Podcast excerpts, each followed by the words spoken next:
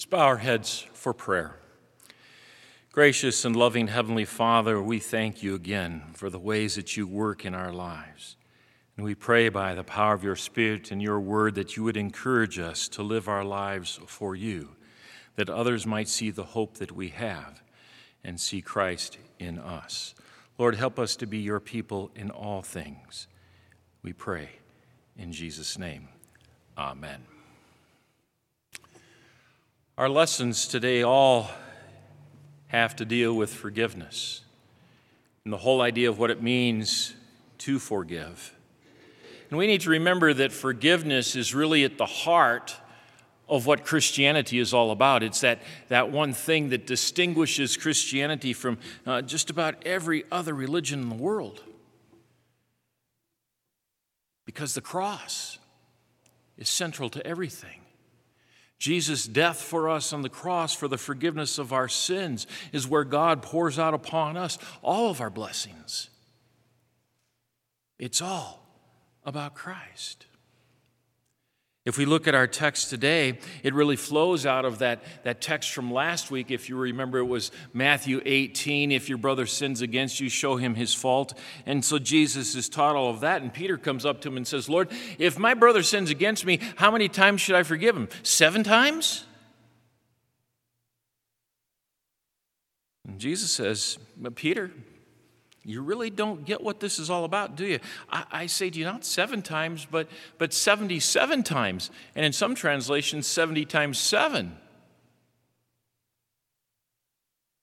Well, which one of us is going to bother to actually keep count of the number of times somebody sins against us? The point here is that we are to what? Forgive wholly and completely. And then Jesus follows it up with a, a parable, and we actually studied that parable earlier online uh, in our Bible class on the parables. But he talks about the kingdom of heaven is, is like this it's like a, a king who has some servants, and, and the king wants to start settling his debts. And so, as he's calling his servants to him and settling debts, he comes across one servant who owes him 10,000 talents. Now, what Jesus is doing here is being very, very uh, outlandish here because 10,000 talents is a lot. It depends on, on how you figure this, but uh, a talent is actually a, a measure of weight. It's not actually a coin, it's a measure of weight. So it depends on what commodity you're using. If they were using silver, uh, 10,000 talents of silver in our money today would be around $300 million. If they were talking about talents of gold, we're talking more like about 20 billion dollars. This is an outlandish debt.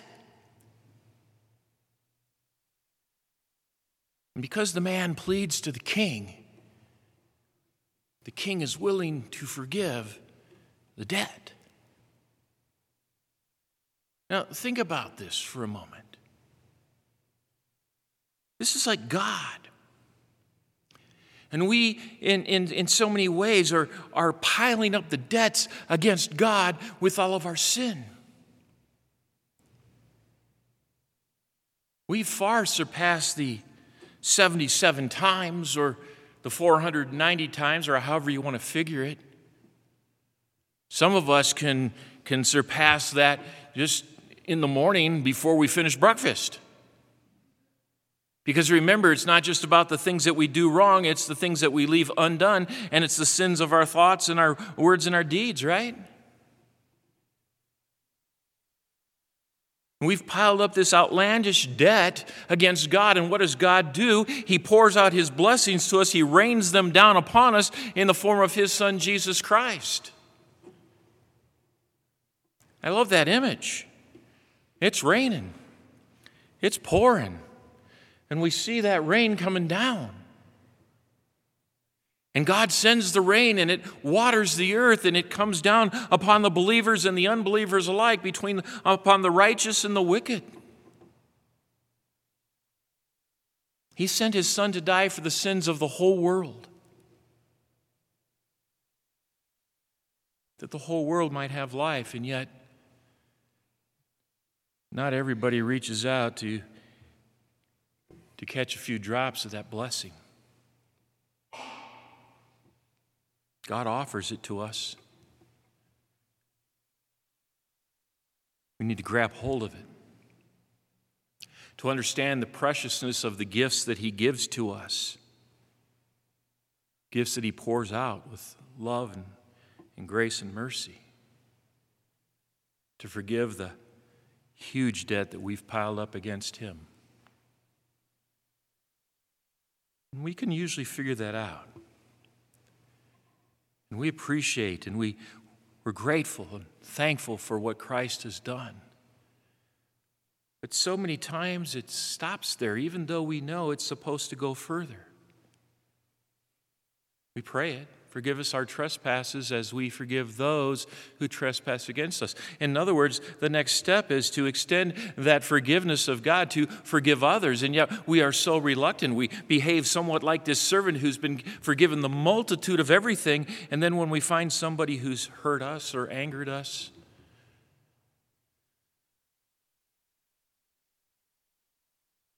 we find it so difficult to forgive. And in anger, we might even lash out. And that's not what God would have us to do. He would have us to live in grace and to extend His grace, His love, and His forgiveness to other people. In other words, our faith should be reshaping our lives and the way that we live. We see that in our, in our epistle reading today. Just let me go to a few of those verses.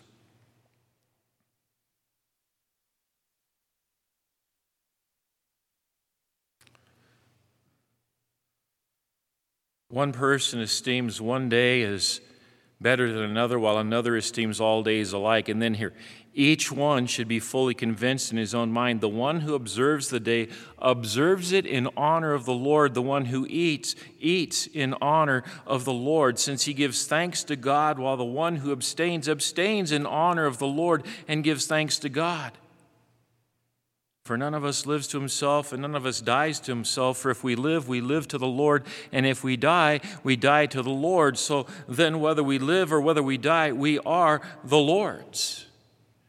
And so the reminder here is that as we live, we live and we do the things we do in honor of the Lord and giving thanks to God.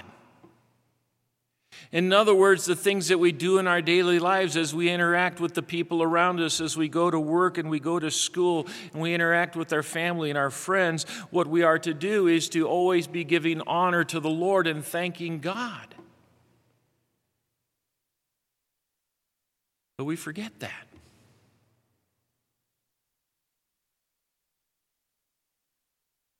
To honor the Lord is to walk in His ways.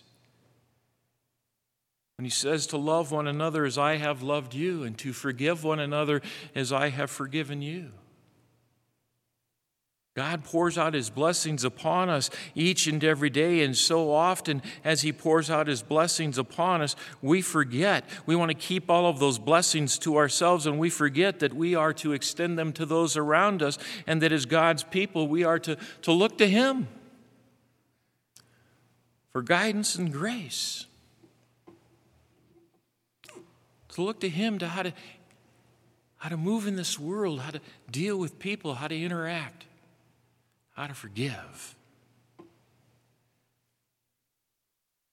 Some of you should have received in the mail this last week a letter from our stewardship board announcing that we're moving into a, a capital campaign for a couple of years. You notice that the name of that campaign was God's Blessings Raining Down and God's People looking up. Let me tell you where that comes from.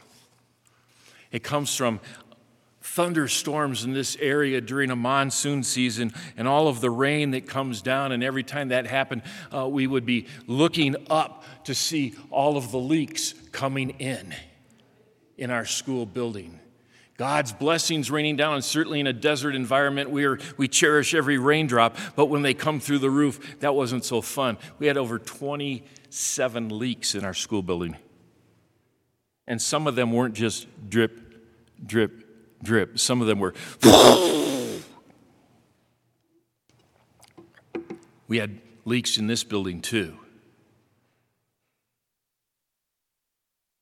God's blessings pouring down but then you start looking up and you see the needs. And what did God do? He blessed us. Our Lutheran Church Extension Fund had a program to take out a loan. The first year of that loan, interest free. So, the goal of this capital campaign is to pay off as much in this first year while it's interest free. So, the second year, when there's a small amount of interest, that we, we don't have a whole lot of that loan left. Took out a loan for $150,000. The cost of fixing all our, of our roofs, $160,000, real close. So, this campaign is for a $200,000 campaign over two years. And so, what we ask is that you would prayerfully consider God's blessings to you and how you might be a blessing uh, to the church in paying off all of that, that loan and those needs. Again, if you want to give a, a, a, major gift right up front and just be done with it, you can do that. If you want to give a little bit every month, you can do that. More information is coming out over the next couple weeks. But again, it's being, about being God's stewards and understanding how we use the, the stewardship of the love and the grace and the mercy and the forgiveness, but also the stewardship of our, our talents and our treasures. It's about understanding how God works in our lives to forgive us and how we look to Him in blessings. Now, some people might say, why are we doing this during this time of pandemic? Well, I got to tell you, because the mission of God's people goes on. The work of God's kingdom has never, has, has never stopped. It changed a little bit, changed a lot. It was really weird. I got to tell you, really weird preaching for a period of time to empty pews and just trusting that the technology of the day was going to carry the message out to you, his people. And now I have some of you here, and there's still some that are home watching, as I mentioned earlier, even binge watchers of, of the, of the uh, sermons and the worship services. But we know that what God has done through this is extended the message because there, at, last look, still over 20 uh, people in over 20 different states tuning in to watch, in over 14 different countries. It's amazing what's happened even during this time of pandemic where people are hungry for God's word and being blessed in a variety of ways.